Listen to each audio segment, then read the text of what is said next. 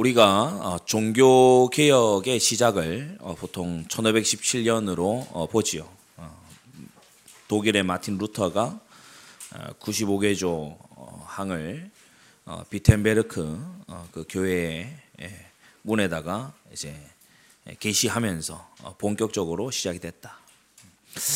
그로부터 한 100여 년이 흘러서 이런저런 이제 개혁자의 후예들이 많이 일어나게 돼가지고 1640년경 이제 영국 웨스트민스터에서 이 종교 개혁의 이 후예들, 목회자와 신학자 그리고 장로님들까지 함께 모이게 된 겁니다.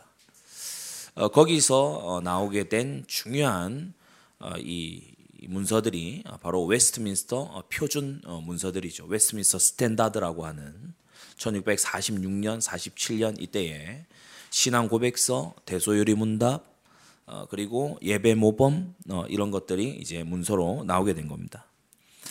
그 이전에 중세 천주교를 보면은 은혜를 어떻게 받냐, 막 그 수도사가 돼야 된다, 고행을 해야 된다, 또는 뭐 은혜를 어떻게 받냐, 뭐 하루에 뭐 묵주를 몇 번씩 돌리면 이 은혜 받는 거다.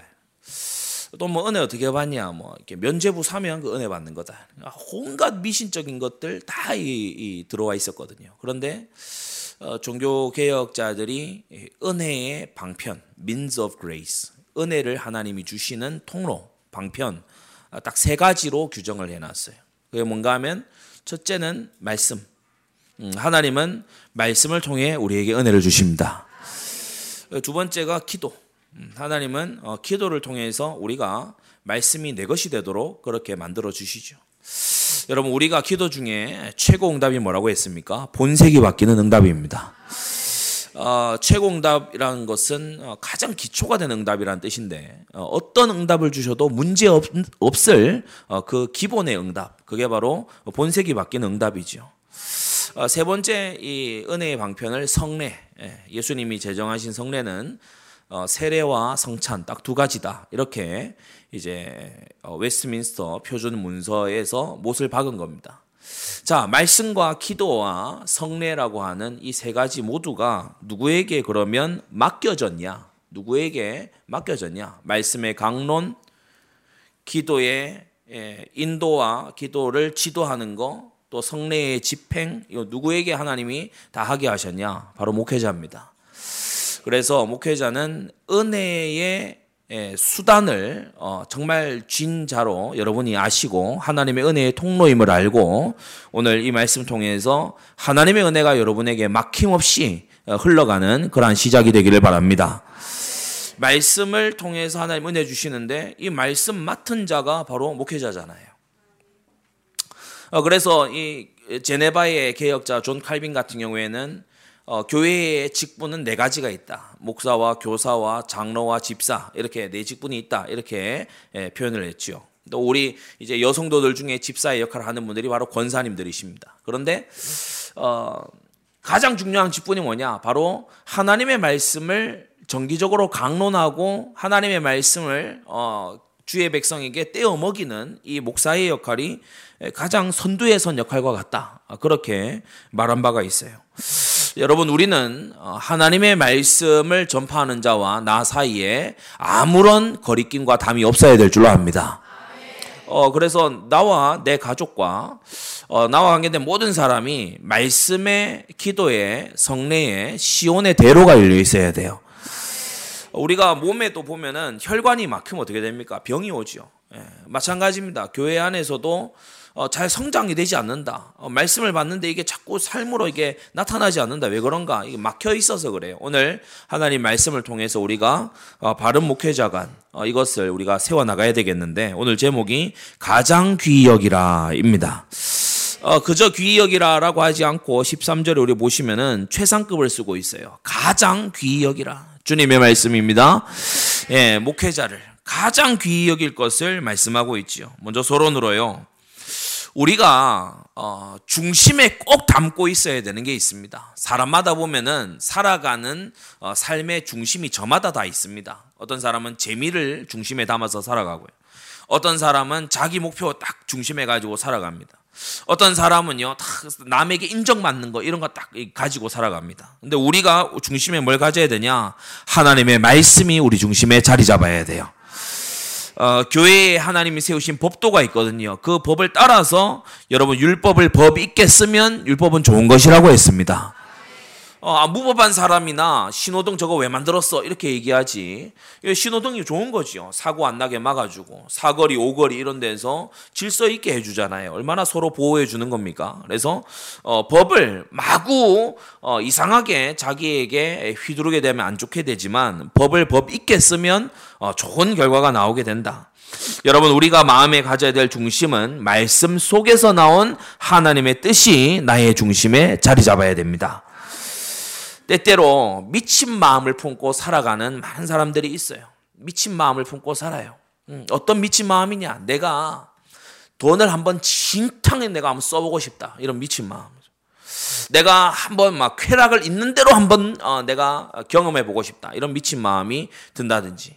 또 어떤 미친 마음이냐? 막 부모에 대해서, 하나님에 대해서, 막 세운 권위자에 대해서 불만이 가득해요. 이 미친 마음이거든요. 하나님이 나를 이 땅에 보내신 생명의 통로가 부모님 아닙니까? 그런데 그것에 대해서 막 반감을 가지고 하나님 세우신 질서에 대해서 막 이렇게 대항하는 그런 마음들. 여러분 이 마음 대신에 우리는 그리스도 예수의 마음을 가져야 돼요. 그리스도 예수의 마음을 달라고 기도하시기 바랍니다. 빌립보서 2장에 너희 안에 이 마음을 품으라. 그리스도 예수의 마음이라고 했어요. 여러분 세상 근심을 많이 하는 것보다 하나님 뜻대로 하는 근심으로 근심 바꾸게 되기를 바랍니다. 네. 여러분 이것이요 훨씬 더 복받을 근심이에요. 복받을 염려예요. 우리가 비유하자면 그렇지 않습니까? 학교에서 공부하고 이제 시험 기간이 다가오는 학생이 뭐 공부 관련된 거를 골똘하게 생각하지 않고 내가 오늘 구슬치기 해가지고 구슬을 많이 잃었는데 이 구슬을 어떻게 하면 내가 만회할 수 있을까? 여기에 골몰하고 있다. 이 학생이요. 비정상입니다. 마찬가지로 우리가 인생길을 갈 때에 미친 마음에 세상 근심에 사망 이룰 그러한 염려에 우리가 마음 뺏기지 말아야 됩니다. 여러분 오늘 주일 이 아침에 여러분 내 마음은 성령께서 계시는 하나님의 전이다. 그래서 우리가 눈에 보이는 성전도 청소하고 정돈하고 하듯이 우리 마음도 정돈하고 청소가 되어야 될 줄로 압니다. 예, 쓸데없는 먼지 쓰레기고 갖다 버려야 돼요. 예, 청소에서 아주 중요한 게 뭡니까? 저 자주 하는 게 있는데 종량제 딱 묶어가지고 합니다. 이제 종량제 묶을 때 얘기합니다. 더 넣어라. 더 넣어라 얘기합니다. 저는 가지고 갈 때 거의 봉투가 버틸 수 있을까 싶을 정도 해가지고 이제 가서 이제 버리죠. 최대한 많이 버리려고. 버릴수록 깨끗해져요. 여러분 우리가 자아 버리고 세상 염려 버리고 우리의 미친 마음 버리고 여러분 버리는 오늘 하루 되시기를 바랍니다. 예, 많이 버릴수록 자유함을 얻어요. 예, 많이 버릴수록 자유함을 얻어요. 누가 염려함으로 그 키를 한 자나 더 할 수 있느냐? 여러분 기도하고 맡기면 되는 거예요. 하나님 말씀 속에 답 찾으면 되는 거예요. 예, 우리가요, 세상과 벗하고 일락을 즐기는 거, 여기에 미쳐 살면요, 갈수록 근심을 더하게 됩니다. 육신의 생각은 사망을 이룬다라고 했어요. 여러분, 우리는 하나님을 기뻐하는 것에 단련되어 가야 됩니다. 여러분, 하나님을 기뻐하는 것에 단련되어 가야 돼요. 제가 처음에, 미군 부대에 제가 카투사 나왔지 않습니까? 처음에 이 미군 부대 가가지고 뭐 프리즈비인가 뭐 그게 있어요. 이게 뭐 원반 던지기 같은 거예요. 이거 처음에 룰도 잘 모르겠고 별로 재미도 없는 것 같고 그래요. 차라리 축구가 낫지 이런 생각이 드는 거예요. 근데 처음에 룰을 익히고 이렇게 해가는데 약간의 이 어려움이 있는데 그 다음 지나니까 너무 재밌어요. 예, 그 다음 지나니까 막 멀리서 날아오면서 곡선 그리는 게 막 눈에 들어오고, 그리고 달려가면서 서로 막 몸싸움도 하고, 이게 그냥 공 차놓고 뛰어가는 것보다 훨씬 재밌더라고. 제가 미국 미시시피 리폼드 우리 신대원 거기 가서도 프리즈비 이거 하는 거예요. 예, 얼티밋 프리즈비 이거 딱 하면은 우리 한국 사람들 잘 모르는 스포츠입니다. 근데 이게 원반 던지기처럼 해가지고 딱 점수 내는 거거든요. 근데 이거 처음에 룰을 익히는 게 어려워서 그렇지 해보면 조금만 익히면 훨씬 즐거워요. 여러분 여호와 하나님을 기뻐하는 거예요. 조금 익숙해지면은 세상 기쁨이 비교가 안 됩니다. 여러분 여호와를 기뻐하면요 세상의 찰나의 쾌락이요 이거 비교가 안 돼요. 하나님이 함께 하시는 이 역사를 같이 확인하면서요. 할렐루야. 하나님의 응답을 보면서 따라가고요. 예, 주님께서 만나게 하시는 만남의 축복을 다 확보하고요. 여러분, 이러한 하나님을 기뻐하는 속에 여러분 들어가게 되시기를 바랍니다. 성경이 처음 읽으면은 뭔 말이야 이럴 수 있잖아요. 근데 그 뜻을 강론해 주시고 듣게 하시고 깨닫게 해 주셔서 성경을 다시 보면요, 성경 말씀이 이렇게 달구나. 예, 정금보다 또 송이꿀보다 더 달다고 한 말씀이 정말이었구나. 이것을 여러분 깨닫게 되기 바랍니다. 여러분, 이 지상에서요, 내 마음에도 죄가 있고 내가 사랑하는 사람의 마음에도 죄가 있어요. 아주 그럴듯하게 빼입은 TV에 나온 사람들한테도 죄가 다 있어요. 예, 뒤로 이상한 거 다 하는 거, 저와 여러분들이 다 그런 상태예요. 그런데 오직 하나님의 말씀은 죄에 대한 청정구역입니다. 여러분, 이 안에서요, 신선한 공기를 마시듯이 여러분 말씀을 맛보게 되기 바랍니다. 그래서 마음이 어렵고 힘들다, 말씀 속으로 들어가는 거예요. 우리 담임 목사님 말씀하시잖아요. 상황이 너무 어렵고 현실이 어려워서 말씀으로 도망쳤다고. 그런데 모든 응답이 그곳에 있는 거 있죠. 왜냐, 말씀은 은혜의 통로이기 때문에. 여러분, 하나님의 말씀으로 나아오고 말씀에서 힘을 얻고 말씀에서 새 눈을 뜨게 되기를 바랍니다. 여러분, 성경은 우리에게 뭐라고 하냐? 너희가 가지고 있는 악한 정욕, 그게 그리스도 안에서 이미 죽었고 그러므로 죽이라, 벗어버리라, 이렇게 말씀하고 있습니다. 예, 정욕에 져서 살면요, 사망을 이룰 뿐이에요. 정욕에 진 삼손의 생애 한번 보세요. 정욕, 권력욕에 진 사울의 생애 한번 보세요. 정욕에 졌던 그 돈궤에서 살짝 삥땅 치던 가룟 유다의 말로를 한번 보세요. 정욕에 지면요, 사람이 비참해집니다. 그러나 싸워서 이기게 되면 놀라운 평강이 찾아오게 될 줄로 압니다. 이미 그리스도께서 우리를 함께 데리고 십자가에 이미 모든 정욕을 함께 못 박으셨다. 그러므로 그에 합당한 삶을 우리가 살아갈 수 있는 것입니다. 디도서 2장 14절에요. 그가 우리를 대신하여 자신을 주심은 모든 불법에서 우리를 구속하시고 우리를 깨끗하게 하사 선한 일에 열심하는 친백성이 되게 하려 하심이라고 했어요. 여러분, 선한 일을 열심히 하려면 그 앞에 뭐가 있어야 된다고요? 깨끗하게 돼야 돼요. 우리가 부엌에서 막 밥풀 덕지덕지 묻어있는 그릇 그거 다시 쓰고 그러지 않잖아요. 예, 하나님의 집에서도 마찬가지입니다. 여러 그릇이 있지만 깨끗하게 씻겨진 그릇을 주님은 쓰시거든요. 그래서 오늘 정말요, 죄를 씻어내고 주님 앞에 토로하고 그러면서요, 정말 정결케 되는 오늘 하루 되기를 바랍니다. 주님은 우리에게요, 무엇이 있어야 된다고 하시냐? 너에게 선한 열매가 있어야 된다. 예, 선한 열매가 나와야 된다. 그래서 우리 모름지기 기독교인들은요, 길 가다가 누군가를 돕습니다. 도움을 청하는 자에게 우리가 손을 걷어들이지 않아요. 돕는 자가 되는 거예요. 제가 잘 돕게 생겼는지 어제도 누가 길 물어보더라고요. 참 신기했어요.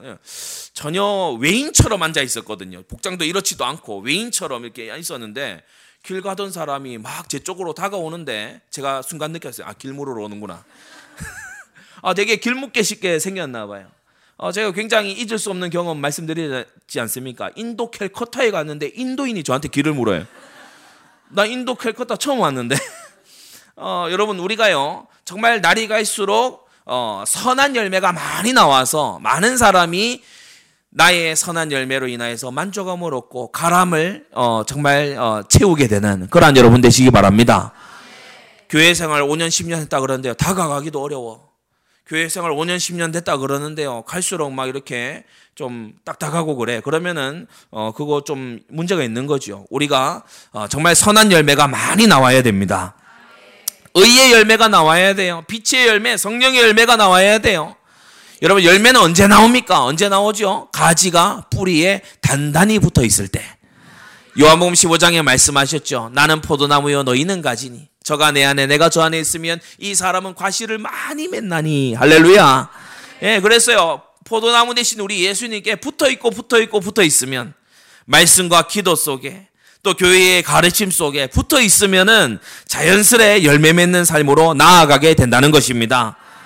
참 이번에 선교 훈련 진행하면서 너무 참 감사한 게 뭐냐면은 후속 사역을 진행을 하는 걸 쭉 제가 한번 받아봤어요. 현황을 쭉 받아봤어요. 참 우리의 생애가 언제 저 남미에 있는 사람한테 말씀 사역 매주 하는 그런 특권이 우리에게 있게 됐겠습니까? 할렐루야. 예, 그래서 주님께서 열매를 더하게 해주시는 거 있죠.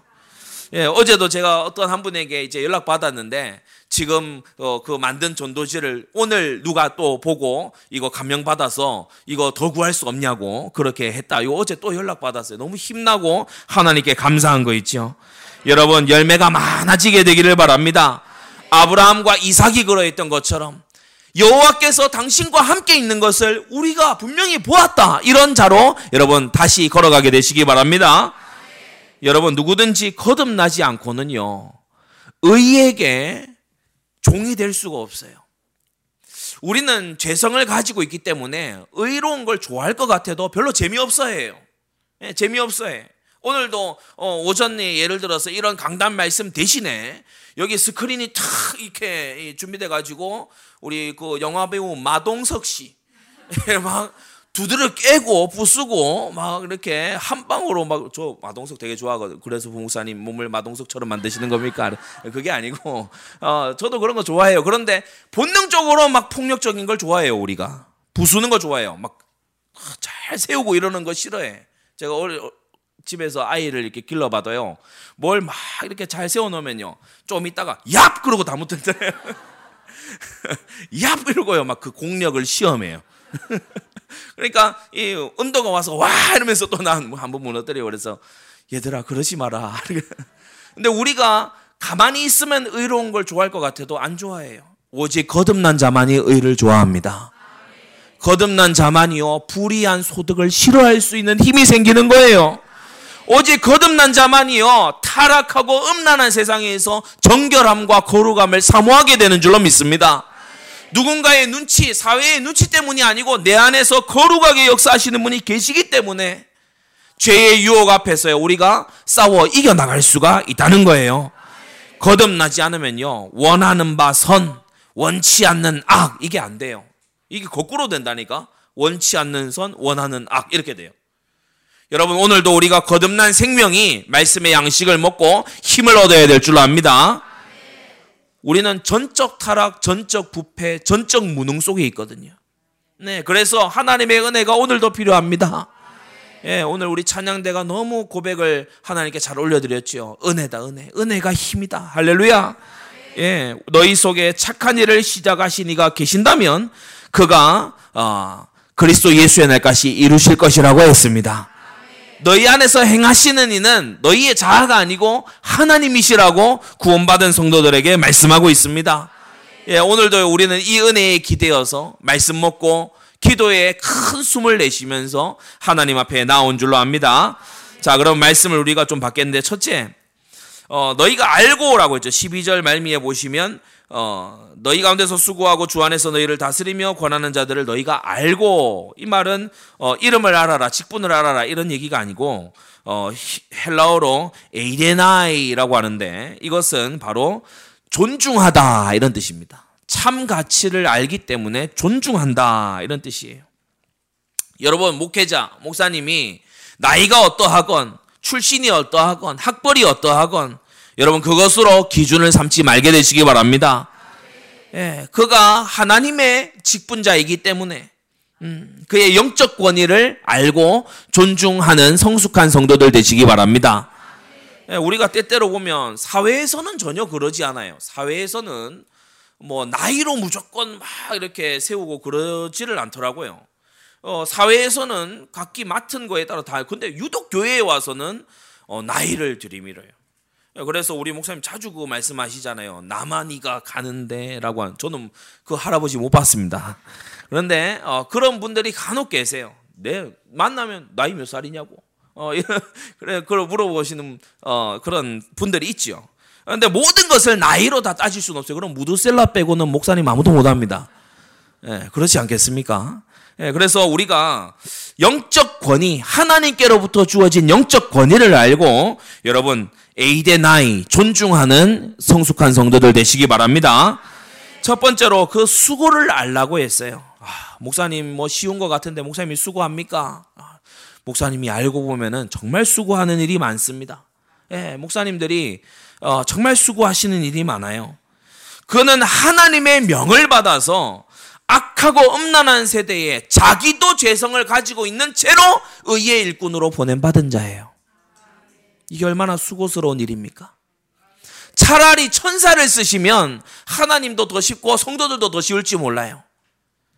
칼빈은 그의 기독교 강요 학원 제3장에서 첫 포문을 열면서 이렇게 말합니다. 하나님이 연약한 자를 말씀의 종으로 세우신 것은 우리에게 여러모로 유익이 되는데 그중 첫 번째가 뭐냐? 아무도 교만하지 못하게 하려 하시는 것이다. 아무도 교만할 수가 없어요. 아무도 교만할 수가 없어요. 때때로 저는 하나님의 말씀을 너무 잘 강론하시고 너무 잘 알고 하나님의 말씀을 사랑하고 또 평소에 경건 생활을 너무 잘 하시던 분들이 크게 넘어지는 그러한 소식들을 가까이서 멀리서 듣게 됩니다. 자신할 수 있는 사람이 없어요. 주님의 은혜라야 돼요. 그 은혜에 매여 있어야 돼요. 예, 우리 자신은 더 낫다라고 자신할 수가 없다는 것입니다. 여러분, 다윗이 얼마나 하나님의 사람입니까? 근데 그의 평생에 가문 후대에게까지 남는 오점이 남는 거 보세요. 우리도 자신할 수 없습니다. 날마다 은혜에 매여 있어야 됩니다. 하물며 여러분, 사단의 공격, 죄의 유혹, 하나님의 말씀을 더 많이 알기 때문에 더 많이 순종해야 되는 책임, 이런 것들이 주의 종에게 주어져 있어요. 악하고 음란한 세대에 보냄받은 자예요. 그는 하나님께서 뜻을 가지고 보내셨기 때문에 하나님이 다시 결산 자리에서 찾으시는 사람입니다. 그래서 서신서에 말했죠. 그는 자기가 회개할 자인 것처럼, 자기가 마지막 결산 보고 할 자인 것처럼 한다라고 했어요. 저는 한 번씩 우리 담임 목사님께서 내가 이거 분명히 여러분에게 얘기했습니다 라고 그렇게 말씀하실 때 저는요, 말할 수 없는 무게감을 느껴요. 왜냐? 때때로 성도들 중에 이단 사이비에 미혹되거나 때때로 성도들 중에 세상을 사랑해서 복음의 도를 아예 떠나버리는 이와 같은 일들이 벌어질 때 얼마나 가슴 아파하고 얼마나 내일로 생각하는지 모른다는 거예요. 우리 중직자들도 아마 그런 마음을 점점 가져가지 않겠습니까? 성도 여러분, 그는 하나님께서 세우시고 그의 뜻을 따라 보냄받은 사명자입니다. 아멘. 여러분, 귀히 여겨야 될 줄로 압니다. 아멘. 갈라디아 1장 10절에 특히 말씀했지요. 그는 사람을 기쁘게 하려고 세운 자가 아니에요. 아멘. 그래서 우리가 장로교 이 장로교 제도에 보면은 중직자인 장로님들, 그러니까 우리가 교회 법상 7위 장로라고 부르는데 이 룰링 엘더, 이 장로님들은 교인들의 투표에 의해서 선출됩니다. 그래서 성도들의 투표로 인해서 성도들의 대표로 이렇게 나와요. 그러나 목회자는 그렇지 않아요. 목회자는 하나님이 투표를 거치지 않고 소명하셔서 훈련하셔서 주님께서 그 교회에 합당하게 보내시고 양무리를 그에게 모으셔서 치게 하시는 하나님께 보냄받은 종인 것입니다. 그래서 때때로 자기 스스로의 육신의 여러 가지 시험 때문에 사명에 나태할 수 있잖아요. 그러면 양무리가 흩어지고 이 목자는 공경에 들어갑니다. 그리고 때때로는 하나님께서 정말요, 수없이 많은 양무리를 붙여주실 때도 있어요. 그러면 마냥 좋은 게 아니고 책임이 느는 거예요. 책임이 느는 거예요. 주님 앞에 결산해야 될 내용이 더 많아지는 거예요. 그래서 여러분, 우리가요, 귀 열기고 그 수고를 알아야 되는 것입니다. 적은 수의 양떼를 목양하는 목회자도 많은 수의 양떼를 목양하는 목회자도 그 나름의 수고가 각기 다 있는 거예요. 그래서 여러분, 결코 업신여기지 않는 여러분 되시기 바랍니다.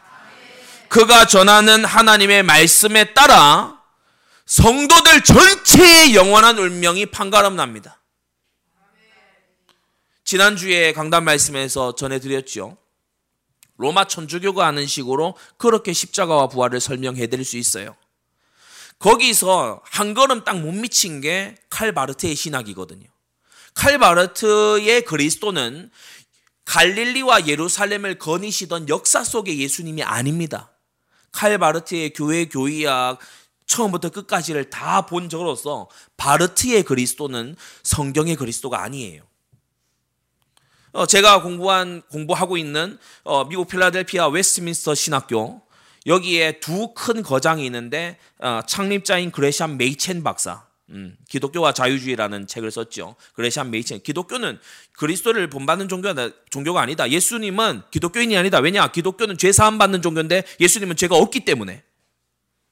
예, 이런 굉장히 심오한 주장을 이 책에서 하고 있는데, 또 하나의 박사님이 바로 코르넬리우스 반틸 박사님입니다. 이분이 기독교와 바르트주의라는 책을 썼어요. 자유주의만큼이나 이 바르트주의라는 것이 위험하다. 그러나 오늘날 예장통합, WCC 하는 예장통합에서 칼빈 이상으로 추종하는 신학의 그 흐름이 칼바르트입니다. 그래서 분별이 잘 안 되는 성도들이 그냥 회중석에 앉아 있어서는 잘 분간이 안 될 수 있어요. 그런데 신학을 하고 그 저작들을 비교해서 읽어본 사람이 들으면은 그 안에 엄청난 이단의 교설이 들어 있습니다. 여러분, 그대로 따라가면 너무 확신 있게 저는 얘기할 수 있는데, 그대로 따라가면 천국 못 가요. 왜냐? 성경의 그리스도를 믿는 게 아니기 때문에. 저는 지금 예장통합 교회에 다니는 모든 성도들이 천국에 못 간다, 이 말을 하고 있는 게 아닙니다. 만일 그 바르트의 가르침 그대로를 추종하고 따라간다면 성경의 그리스도를 믿는 게 아니에요.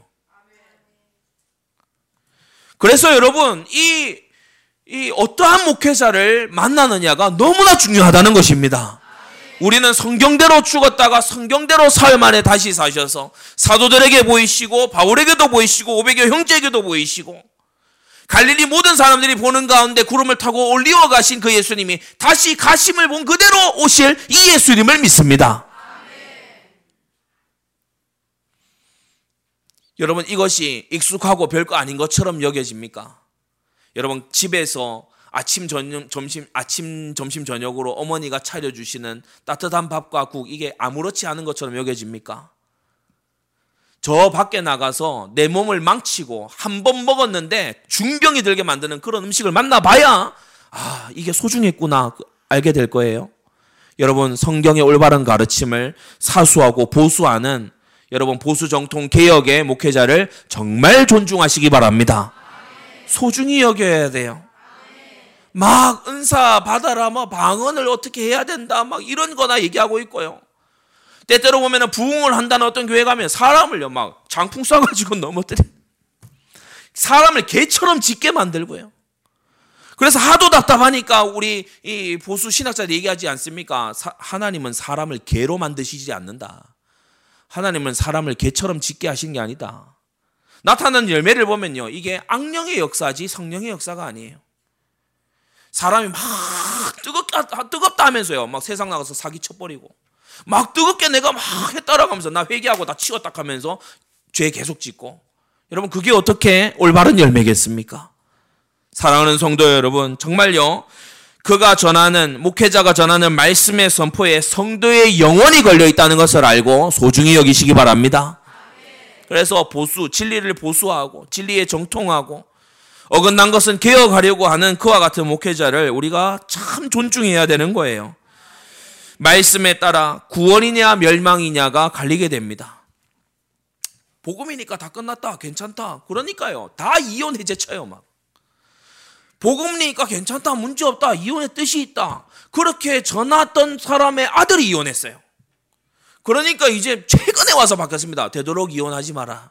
왜냐? 자기 손주들이 막 엄마, 아빠가 갈라서가지고 불행해지는 거 보고 나서야. 그래서 여러분, 하나님의 말씀을 전체를 보고 진리와 윤리에 맞도록 전하는 이 말씀을요, 자극적이지 않을 수 있습니다. 뭐, 오늘 이 강단 말씀에서 2000년 만에 처음 들어보는 충격적인 어떤 선언 이런 거 안 하잖아요. 그러니까 새로운 맛이 아닌 것처럼 여겨질 수 있어요. 그러나 거기에서 우리가 바르게 성장하고 건강하게 성장하고 마침내 영원한 나라에 안전하게 도달하게 되는 것입니다. 교회는 진리를 수호하는 기관이에요. 진리의 기둥과 터라고 했잖아요. 이 진리 수호의 가장 일선에 서 있는 자가 목회자입니다. 그리고 그 진리를 수호할 뿐 아니라 변증해야 돼요. 새롭게 일어나는 시대의 조류, 어떤 신학들 이런 것으로부터 무엇을 어떻게 생각해야 되는지, 어떤 저자는 읽어도 좋지만 어떤 저자는 주의해야 되는지 이런 것을 알려줘야 되는 것이 바로 목회자의 일이죠. 예배를 정통하게 드리는 것. 여러분, 우리 오늘 이 예배도 순서를 한번 보십시오. 말씀을 읽고, 말씀을 듣고, 말씀을 노래하고, 말씀을 교독했습니다. 하나님의 진리로 이끄는 예배를 사수해야 돼요. 어떤 찬양을 해야 되냐 이런 것도요, 감독을 받아야 됩니다. 관리 감독을 받아야 돼요. 여러분이 CCM 가스펠송 나온 거 아무거나 막 듣다가 신앙이 이상해지는 경우가 있어요. 예전에 어떤 찬양 가사 중에 내 어떤 죄악으로도 끊을 수 없는 하나님의 사랑, 그래서 제가 그거 부르지 말라고 했어요. 왜냐, 포인트가 잘못됐다, 그게 방향이 잘못됐다, 그 말이 완전히 틀렸다 이 말이 아니고 방향이 잘못됐다, 그렇게 고백하는 시편이 있는 것이 아니라 주님의 사랑으로 인해 내가 죄를 버립니다, 그런 방향이 돼야 된다. 오늘날 현대 찬양들 중에 회개라는 단어 자체가 없는 찬양들 얼마나 많이 있습니까? 그런 것을 걸러줘야 되지요. 그러면서 기도를 어떻게 해야 된다, 그것을 알려줘야 되지요. 양육에서 제자 삼아야 되죠. 성경 66권 각 권에 대해서 우리가 이 목회 설교의 스케줄들이 있지 않습니까? 지금도 보시면은 오전, 오후 이렇게 신약과 구약을 우리가 배우고 있습니다. 그리고 수요 예배에는 시가서, 지금 아가서 하고 있죠. 시가서 배웁니다. 목요, 금요기도회 때는 역사서, 우리가 또 말씀을 배우게 됩니다. 이런 목회의 스케줄들, 이거 전부 다 누가 맡아 있냐? 목회자가 맡아 가지고 있는 거예요. 여러분, 소중히 여겨야 될 줄로 압니다. 네. 여러분, 각 사람에게, 그러면서 교회 전체도 그러하지만 각 사람을 어떻게 해야 되냐? 하나님의 사람으로 세워나가야 되는 거 있죠. 네. 각 사람을 권해요. 각 사람을 그리스도 안에서 완전한 자로 세워가게끔 주님께서 하셨어요. 완전한 자로 세우려고 하면은 고질적으로 들어있는 걸 빼내줘야 됩니다.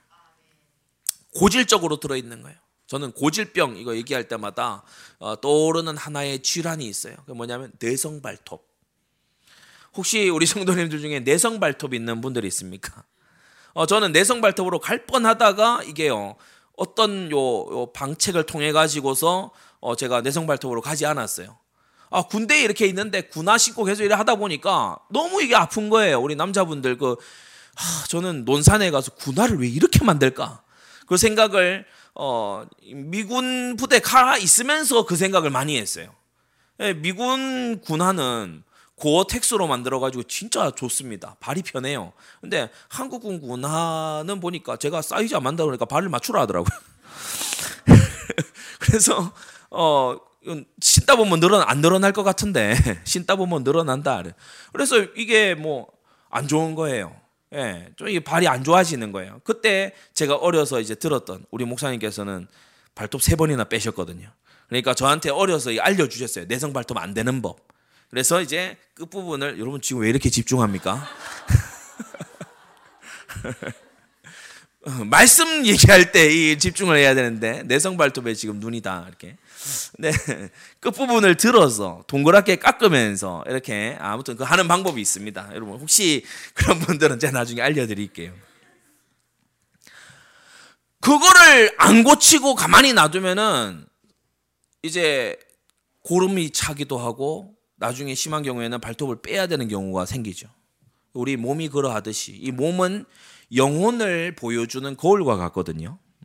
그래서 우리 영적인 상태 속에서도 고질적인 병들이 있어요. 고질적인 병. 틈만 나면은 자꾸 음행으로 달려가. 고질병. 틈만 나면 뭐하냐? 비아냥대요. 태도가 이 비아냥이 아예 체질이야. 틈만 나면은 또 뭐하냐? 비교해. 그래가지고 자기에게 주신 것을 감사하지 않고 자꾸 타인하고 비교를 자꾸 한단 말이에요. 사울병이에요, 사울병. 그래서 자꾸 비교한다고. 그런 것들을 고쳐줘야 돼요. 여러분, 흑암을 걷어내줘야 되는 거지요. 가문에 흐르는 악성이 있지 않습니까? 가문에 고질적으로 흐르는 악성, 이런 것들을 분별하고 빼내줘야 되는 거예요. 영혼과 생각과 마음에 치유가 되도록 해줘야 되는 거예요. 여러분이 꼭 아셔야 될 것은요, 사람이 마음에 이 어떤 고질적인 이 병이 있을 수가 있습니다. 그 특징으로 나타나는 게 뭐냐면 굉장히 자기 방어가 강해요. 왜냐? 그 안에 뭐가 있다는 거거든요. 자기 방어가 강해요. 겉만 그렇게 치료하면 될까요? 아니면 안에 들어있는 핵과 고름을 다 꺼내야 될까요? 치료하려면 안에 들어있는 핵과 고름을 다 꺼내야 돼요. 영적 의사의 사명이 목사에게 맡겨져 있어요. 그래서 수술대에 올리려고 하면은 두려워하기도 하고 아파하기도 해요. 제가 구미에서 그런 말씀을 우리 기관연합 예배 때 한번 드린 적이 있어요. 책망을 잘 받으면 지혜자가 된다. 그러니까 그 다음날 월요일 화요일에요, 저한테 카톡이 쇄도를 했어요. 저 책망해 주세요 라고. 부목사님, 저는 혹시 책망 드릴 게 없나요? 월화에 제가 어림잡아 수십 명을 제가 그렇게 거친 카톡을 잘 안 보냈다 보니까 익숙하진 않았는데, 꼭 고쳐야 될 걸 한 가지씩 이게 가지고 있거든요. 마음에 담고 있습니다. 예, 그런데 여러분이 정말 책망을 잘 받아서 지혜자 되시기 바랍니다. 나는 내가 고쳐야 될 게 잘 안 보이는 법이에요. 내게서 나는 냄새도 내가 잘 못 느끼잖아요. 그렇죠? 예. 내 얼굴 거울 없으면 못 봐요. 그죠? 다른 사람은 다 내 얼굴 보지만 거울이 없으면은 내 얼굴 내가 못 봐요. 제일 못 보는 게 내 얼굴이에요. 제가 예전에 어떤 분이 얼굴에 뭐 어떻다 얘기하더라고요. 뭐 피부 트러블, 내가 보나. 그렇게 얘기했어요. 그러니까 가장 많이 보는 게 사실은 사람들이지 내가 아니죠. 마찬가지입니다.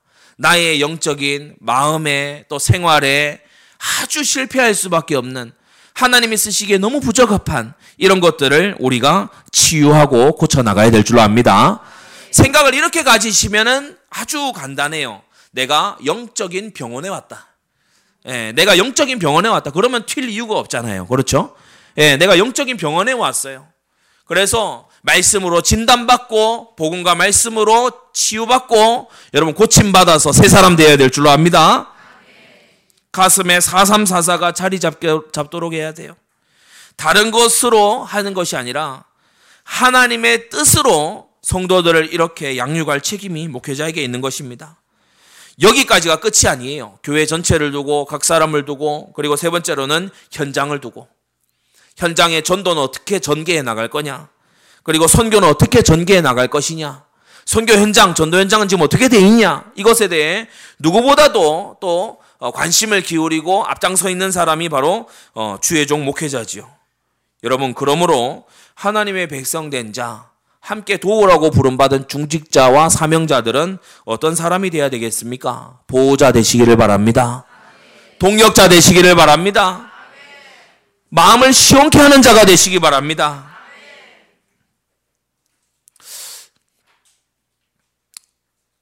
여러분이 뭔가를 도와놓고요, 나를 왜, 나한테 고맙다는 말을 왜 안 하지? 고맙다는 말을 은근히 기대하고, 여러분 그거요, 좋은 태도 아니에요. 우리가 다 같이 하나님 앞에 하면 될 줄로 압니다.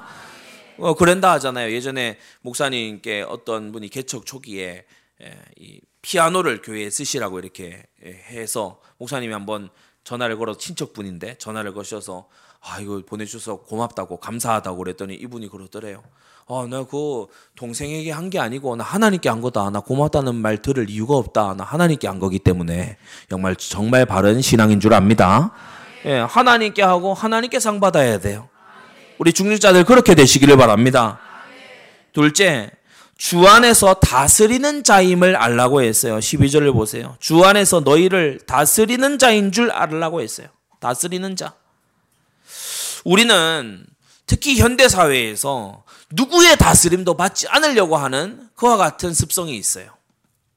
내가 나를 다스린다라고 하는 자기 통치. 그게 너무 강해요. 특히 자유사회에서 살아가는 사람들일수록 이게 강하죠. 그러나 여러분 명심하십시오. 교회의 머리 대신 예수님께서는 그의 직분자를 통해 다스리십니다. 다시, 교회의 머리 대신 예수님께서는 그의 직분자를 통해 말씀 주시고 이렇게 기도하라고 가르치시고 주님께서는 은혜의 통로로 그를 삼아서 다스리시는 줄 알게 되기 바랍니다. 교회의 머리가 예수님이다라고 하면서 그의 종인, 그의 보냄받은 목회자를 업신여기는 것, 이 앞뒤가 맞지가 않는 거예요. 마치 난 부모님 공경한다라고 하면서 아버지는 공경하고 어머니는 멸시하는 그와 같은 처사와 비슷한 거죠. 여러분, 주 안에서 다스리는 자로 알라고 했어요. 여러분, 우리는 다스림 받기 싫어하는, 어떤 걸 해놓고 항상 칭찬받기만 원하는, 저는 우리 부교육자들 다 그렇지만은 뭔가를 했을 때 항상 이렇게 지적과 여러 가지 이 정정, 그리고 이것은 고쳐라, 이러한 것을 항상 지도를 많이 받습니다. 그리고 그걸 보면은 정말 맞아요. 오랜 목회 경륜과 또 하나님의 말씀에 입각해서 지도를 너무 바르고 세밀하게 해주시거든요. 미처 못 봤던 부분들, 미리 준비하지 못했던 부분들, 이런 부분들을 지도해 주신단 말이에요. 또 다스림을 받아야 될 줄로 압니다. 하나님의 말씀에 이렇게 하는 거 아니라고 했는데 그걸 계속 고집하고 나가면은 다스림을 이탈하는 거잖아요. 여러분, 주님께서 다스리는 자로 우리에게 주셨습니다. 여기에서 그의 존재 가치가 있는 거예요. 모든 교인은 목회자의 신적 소명 때문에 그를 존중하는 자가 되어야 됩니다. 많이 배웠기 때문에 존중하겠다, 아니면 나랑 친하고 나하고 나를 사랑해 주기 때문에 존중하겠다, 여러분 이런 생각에서 벗어나게 되기 바랍니다. 너무 거리가 떨어져 있는 것도 문제지만 때때로는요 너무 친밀한 것도 문제예요. 이게 뭐냐면은 모세의 누이 미리암이 보면 누이잖아요. 그러니까 이 형제 관계란 말이에요. 너무 만만하게 봐요. 그리고 너무 어린 시절 봤다 이거죠. 그러니까 아주 만만하게 봐요. 그러다가 어떻게 됐습니까? 고라가 모세의 다름 아닌 사촌입니다. 그러니까 이 고라가 볼 때도 야, 실수 많은 사람인데 이렇게 보이지, 이 사람을 통해 하나님이 역사하신다, 이걸 못 보는 거예요. 여러분, 우리가 자주 들었지만 부족한 목회자에게 완전한 하나님이 역사하시면 완벽한 결과가 나옵니다. 중요한 포인트는 어디 있냐? 부름받은 자냐? 거기 있는 거예요. 부름받아 나온 사람은요, 몇 가지 나타나는 증거들이 있어요. 부름받아 나온 사람은 하나님이 말씀을 주십니다. 부름받아 나온 사람에게 하나님의 양무리를 붙이십니다. 부름받아 나온 목회자에게 하나님께서는요, 때를 따라 돕는 은혜로 보이게끔, 증거되게끔 주님께서 역사하시는 거 있죠. 그래서 여러분이 정말 알고요, 그의 모든 것이 메시지인 것을 아시기 바랍니다. 그는 모든 것이 의롭다라고 말한 게 아니에요. 그의 모든 것이 메시지입니다. 그의 모든 것이 메시지예요. 모든 것이. 그 속에 하나님의 음성과 뜻이 들어있어요. 하나님의 말씀을 통해서 주님은요, 목회자의 삶을 비추시며 말씀하시는 것입니다. 여러분, 미련한 자 되지 마십시오. 하나님이 주신 소중한 축복의 통로를 다 틀어막아버리는 어리석은 자 되지 마시기를 바랍니다. 그러면서요, 작은 세 번째로, 그는 주 안에서 권하는 자입니다. 권하는 자. 권하는 거, 권고하고 권하는 것을 여러분이 귀찮게 생각하면 안 돼요. 권하는 거, 왜 권하겠습니까? 유익하기 때문에. 예, 그것이 영원한 복이 되기 때문에 권하는 거거든요. 예, 불필요하게 여기거나 아주 이렇게 피곤하게 여겨서는 안 돼요. 66권의 말씀을 삶의 기준으로 삼도록 그렇게 권하는 자가 바로 목회자입니다. 설교하냐라고 현대 이 젊은이들은 얘기할지 모릅니다. 예, 예배에 설교가 있습니다. 예, 우리는 설교를 들어야 돼요. 예, 하나님의 말씀의 강론을 우리는 들어야 돼요. 믿음은 들음에서 납니다. 완고한 자아를 뚫고 들어가는 말씀에 심기움이 있어야 됩니다.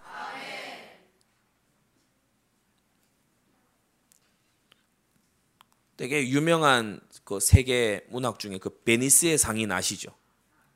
예. 살을 가져가겠다. 그죠?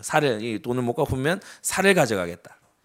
그러니까 판사가 보니까 아주 이 악독해. 그래서 자, 살은 가져가는데 피는 내지 말고 가져가라.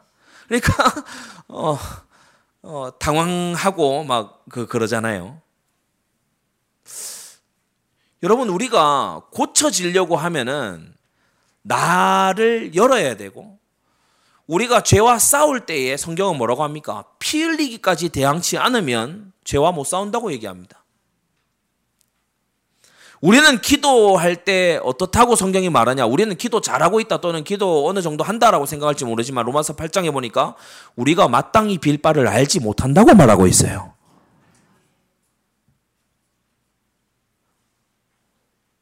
내가 답답한 그 영역이 지금 하나님이 원하시는 기도가 아니고 하나님이 하라고 하신 그 기도에서부터 모든 실타래가 풀려나가기 시작하는 겁니다.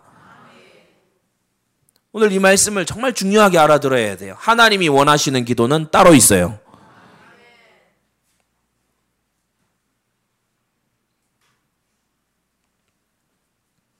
요나가 선교사잖아요.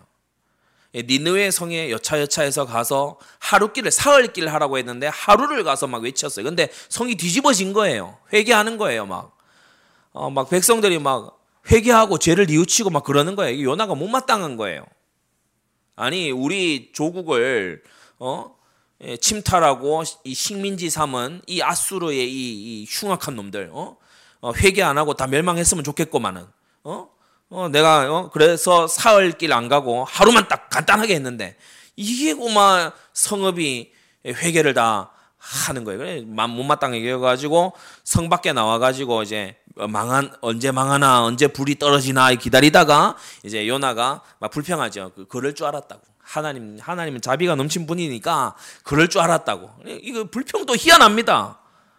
이 친구는 불평이 예비된 사람이에요. 전도되면 거바라네. 저 사람 전도 안 되길 원했는데. 이러면서 불평하는 거예요. 저런 사람이 교회를 다닌다. 이거 불평하는 거예요, 또. 요나가 그런 식이에요. 그래서 우리가 그 유명한 박넝쿨 그 있지 않습니까? 박넝쿨 이렇게 딱 있으니까 또 그늘이 생겨서 시원하니까 또 감사해요. 아, 좋다고 또 좋아해요. 박넝쿨이 하나님께서 시들게 하셨어요. 이게 박넝쿨이 없어져가지고 또 햇빛이 쫙 비치네. 그 중동의 떼약볕이 비치네. 그러니까 요나가 또 어떻게 합니까? 차라리 죽는 것이 낫사오니 하면서. 이 사람은 약간 극단적인, 그래서 제가 거기 서울에 가면이 아니고 천국에 가면 꼭 만나보고 싶은 사람 중에 한 사람이 요나예요. 이 사람은 굉장히 널뛰기 뛰는 사람이거든요. 그런데 여러분 뭡니까? 이 요나가 사실 했어야 되는 기도는 니느웨 성의 구원을 위해서 기도했어야 돼요. 근데 요나는 뭘 기도하고 있죠? 박넝쿨 내놓으라고 기도하고 있었어요. 박넝쿨 내놔라. 요나에게 온 문제는 박넝쿨 문제예요. 그렇지만 하나님은 그것을 뜻있게 허락하신 문제잖아요. 하나님께는 지금 박넝쿨이 하나도 중요하지가 않아. 네가 하루만에 나고 하루만에 없어지 이 박넝쿨을 위해서도 이처럼 기도한다면, 이처럼 내게 구한다면, 네가 심지도 아니했던 박넝쿨을 위해서 이렇게 마음을 쓴다면, 이 성읍에 내 백성이 너무 많고 좌우를 분별치 못한 자도 너무 많은데, 육축도 심히 많은데 그들을 위하여서 마음을 써야 되는 것이 맞지 않냐? 여러분이 가지고 있는 문제 그것을요, 끌어안고 기도하지 마시고 현장 보며 기도하시기 바랍니다. 전도와 선교 현장 보고 기도하시기 바랍니다. 거기서부터 열쇠가 열리는 거예요.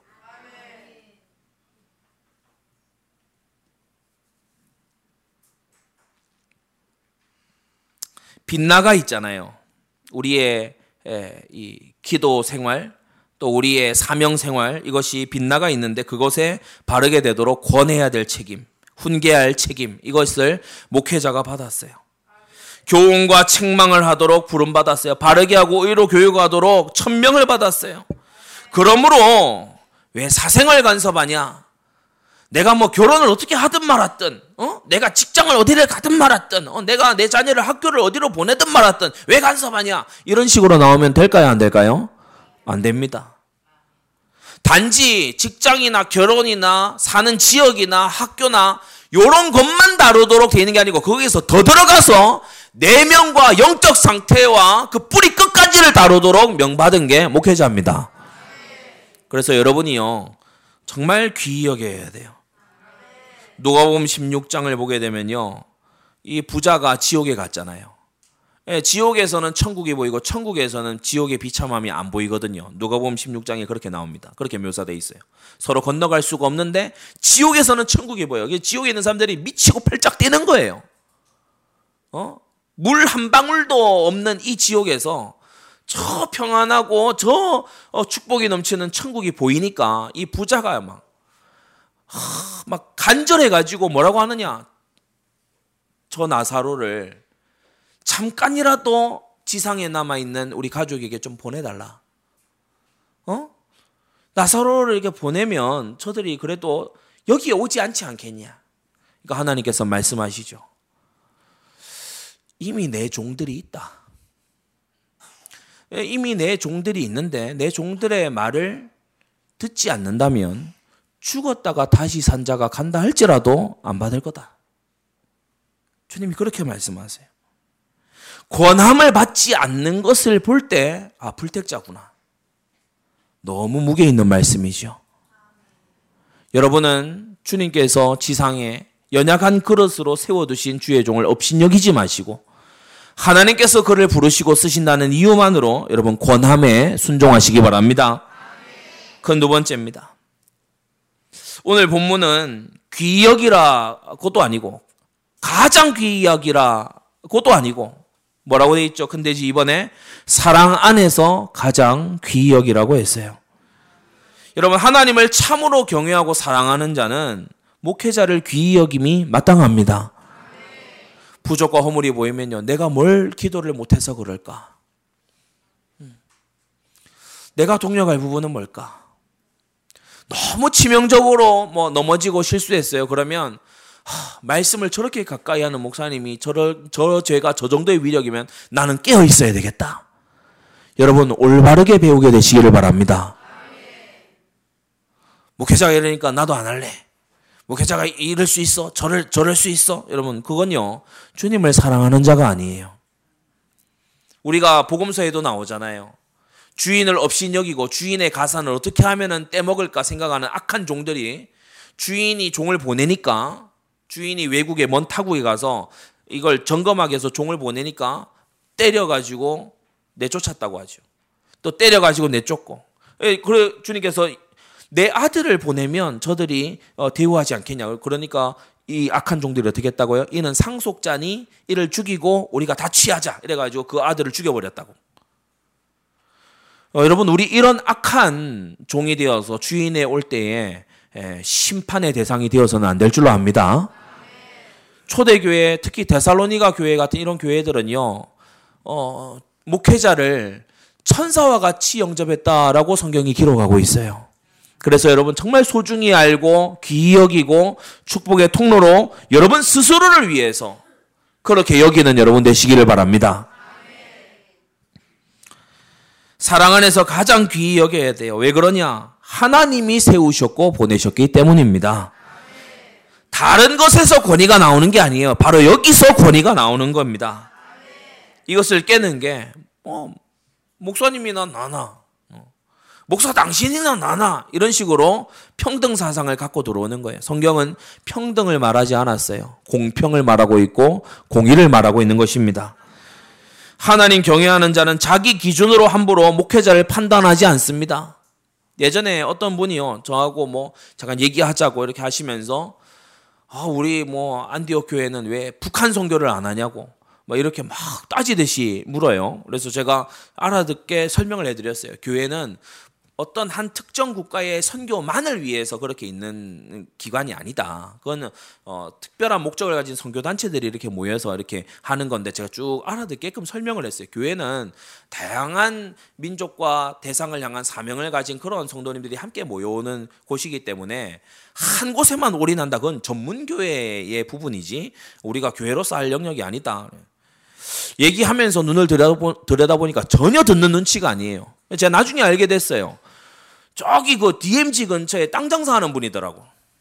그러니까 우리 교회가 북한 이래가지고 해서 그쪽에 교회가 땅 사야 된다고 그러고 이렇게 되기를 내심 바랬는데 그걸 여기저기 해도 안 되니까 저한테 이제 찾아온 거예요. 그래서 북한 선교 안 합니까? 이렇게 이제 얘기하는데 제가 이렇게 종합적으로 설명을 하니까 이분이 이제 눈 안에서 듣는 눈이 아니에요. 원하는 답이 아니니까. 예, 원하는 답이 아니잖아요. 너무 차분하게 대답하니까 막 이렇게 당황스럽잖아요. 여러분, 우리가 자기 기준으로 목회를 함부로 판단해서는 안 되는 것입니다. 자기 기준을 가지고서. 막 그 공산주의를 배격해야 된다 그러니까 정치 얘기하냐. 여러분, 성경이 정치 얘기해요, 안 해요? 성경은 정치로 가득 차 있어요. 열 왕기 상하 다 정치입니다. 죄다 정치고요. 사실 거의 처음부터 끝까지 정치밖에 없다 할 정도로 성경은 정치에 대해서 많이 얘기를 하고 있어요. 어떤 사람들 막 이렇게 얘기하면서 회사 운영을 어떻게 해야 되냐, 또 직업의 현장에서 어떻게 해야 되냐, 그걸 얘기하면은 왜 간섭하냐 이렇게 나오는데 그거 맞지 않습니다. 성경은 상전이 해야 될 바, 근로자가 해야 될 바, 그것을 공히 말씀하고 있죠.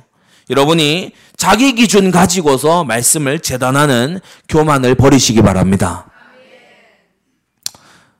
조금 배운 사람들일수록 이럴 수 있는 경향이 커요. 조금 배운 사람들일수록 이 함정에 걸려들기가 쉽다 말이에요. 내 말씀으로 받아야 되고 우리의 말씀으로 받아야 될 줄 압니다.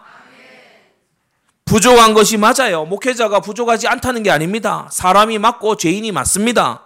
그런데 하나님께서 우리에게 맞는 목회자로 보내신 분이에요. 거기에서 중요성이 있는 겁니다. 막대먹은 자녀들은요, 이렇게 얘기합니다. 엄마가 이게 틀렸잖아. 아빠가 이게 잘못했잖아. 이걸 잘못해놓고 왜? 그거는 자녀가 할 말이 아니에요. 성경 어디에도 자녀가 그렇게 하라고 되어 있지 않아요. 자녀에게 주신 주님의 명령은 간단합니다. 네 부모를 공경해라. 남들이 그런 말 하는 것을 도리어 막으면서 우리 부모님이 이와 같은 일들이 있기 때문에 이러한 것을 너는 잘 모르지 않느냐.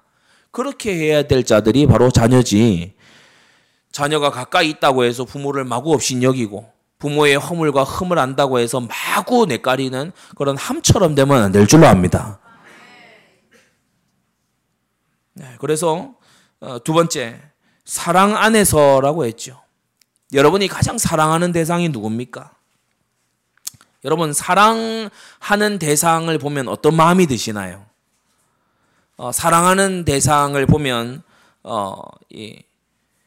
잘하는 것은 너무 함께 기쁘고 사랑하는 대상이 잘 되면 함께 기쁘잖아요. 그죠? 질투가 안 나죠. 사랑하는 대상이 잘 되면 너무 기쁘잖아요. 사랑하는 대상이 부족한 게 있으면 채워주고 싶잖아요. 그렇잖아요. 사랑하는 대상이 뭔가 이렇게 답답해하는 게 있으면 같이 고민이 됩니다. 여러분, 성경은 우리가 목회자를 사랑 안에서 가장 귀히 여기라고 말하고 있어요. 우리가 교회 생활할 때도 마찬가지입니다. 어떤 것을 교훈하고 말하고 또는 지적하기 전에 사랑의 마음이 있는지를 되짚어 보세요. 네. 사랑의 마음이 있는 책망과 훈계는요, 그 상대도 압니다. 상대도 알아들어요. 결혼해야 될 거 아니냐. 지금 한 해가 시간이 간다라고 했을 때 그 사랑의 마음으로 아끼는 마음으로 그 당사자 부모도 관심이 없어. 근데 지금 목회자와 교역자와 중직자는 난리가 난 거예요. 자기 자식도 아닌데 난리가 난 거예요. 어떻게 할 거냐? 한 해가 간다. 지금 시간은 간데 어떻게 할? 사랑의 이 관심과 그런 권고로 알아들어야지 삐지면 안 될 줄로 합니다. 예, 삐지면 안 돼요.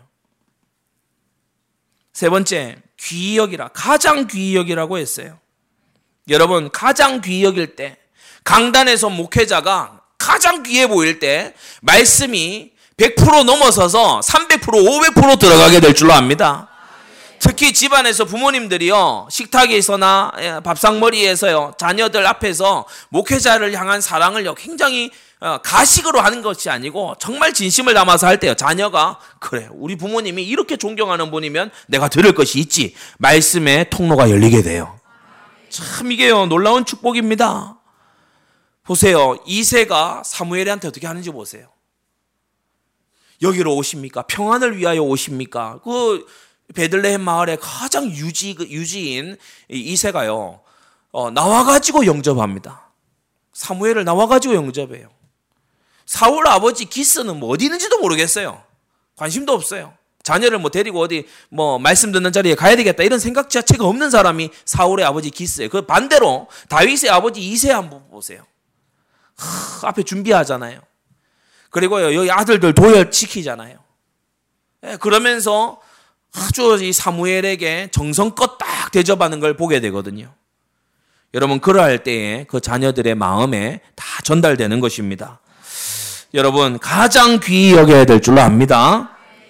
나 자신보다 귀히 여기세요. 그래야 삽니다. 그래야 살아요. 나 자신보다 귀한 사람이다. 나보다 귀한 사람이다. 이걸 뭘 위해서죠? 내 생각 내려놓고 하나님 말씀 받아들이기 위해서.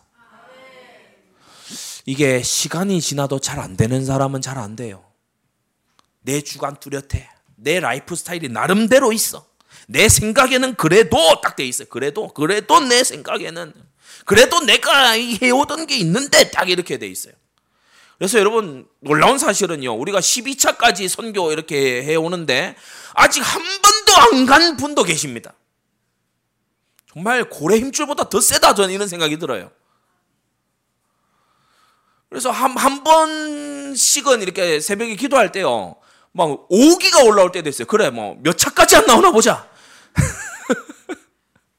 예? 저는 편의점 가서 17차 그 차 이거 볼 때마다 선교 차수를 이렇게 생각을, 그 정도로 몰입이 돼 있거든요. 그런데 이 끝까지 자기 딱 그거예요. 아예 나는 단기 선교하고 관계없다 결론 내렸어요. 난 지금 뭐 내 직장이 지금 이런데요. 내가 지금 내 상황이 이렇고 우리 지금 벌이가 이런데 무슨 단기 선교 여유 있는 사람들끼리 하라 해라. 그게 딱 서려 있어. 고집이 딱 서려 있다고. 그러니까 전도가 뜻입니다. 선교가 뜻입니다. 열매 맺어야 됩니다. 이렇게 하는 게 귓등으로 안 들려요. 자기 주관이 워낙 강하니까. 여러분, 말씀을 못 받고 못 받아들이는 그것은 거기서 끝나지 않습니다. 자기만 못 받아들이는 게 아니고 이제 그런 사람들이 서로 얘기해요. 서로 영향 주고받아요. 우리 형편은 사실 말씀 순종할 형편이 지금 아닌데, 예, 우리 상황은 지금 말씀 순종할 상황이 아닌데 목사님이 뭘 모르고, 예, 우리를 잘 모르니까 이렇게 하는 대표적인 말들이 많아요. 여러분, 가장 귀히 여긴다면 그런 태도가 나오지 않을 겁니다. 나보다 더 귀한 대상이라고 여긴다면 여러분, 우리는 하나님의 말씀을 정말 마음으로 잘 받을 줄 압니다. 여러분, 그래서 마음 자세를 오늘 이렇게 고치시라고요. 마음 자세를 고치세요. 대학생들 이렇게 만나보면은, 그 자기 학과에 아주 그 학장쯤 되는 그런 교수님 말은요, 거의 주님의 말씀처럼 들어요. 막 자세가 어떠냐. 완전 막 서 있어요. 막. 우리가 왜 대학 캠퍼스에 사무실 전도할 때에 그게 우리 그 어떻게 보면은 하나의 방법이라고 하잖아요. 학생이 너무 무례하게 막 할 때가 있거든요. 여기 뭐 여기서 이러면 안 된다 하면서 전도를 이런 식으로 하냐 그러면, 자네 지도 교수 누구야? 그러면 바로 공손해집니다. 이게 마법의 이름 지도 교수. 그래서 바로 공손해져요. 그런데 보면은 이제 자기에게 권위자다 이거죠. 뭐 학점에 대한 대단한 걸 가지고 있긴 하지만은 그래도 자기의 권위자다 이거죠. 여러분, 우리가 목회자를 대학의 나의 지도교수보다는 낮게 여겨야 됩니다. 그게 성경이에요. 사랑 안에서 가장 귀히 여기라고 했어요. 가족이 있을 수 있습니다. 친구가 있을 수 있습니다.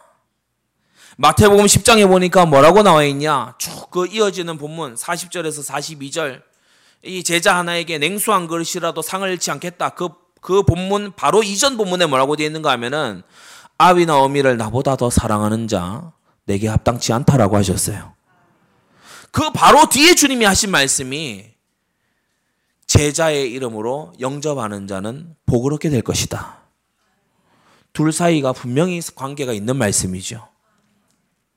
여러분 승리한 인물들, 역사적인 응답을 받은 이런 사람들 어떠했는지 더 아주 많이 말하지 않아도 아시지 않습니까? 부족하고 허물 많았던 엘리제 제사장에게 한나가 어떻게 했습니까? 사무엘 앞에서 다윗이 어떻게 하던가요? 나단과 갓 앞에서 다윗이 또 어떻게 하던가요? 여러분 사르박 과부가 엘리야를 향해서 어떻게 하던가요? 그 마지막 남은 기름병 하나 그거 가져오라 할 때 불평하던가요?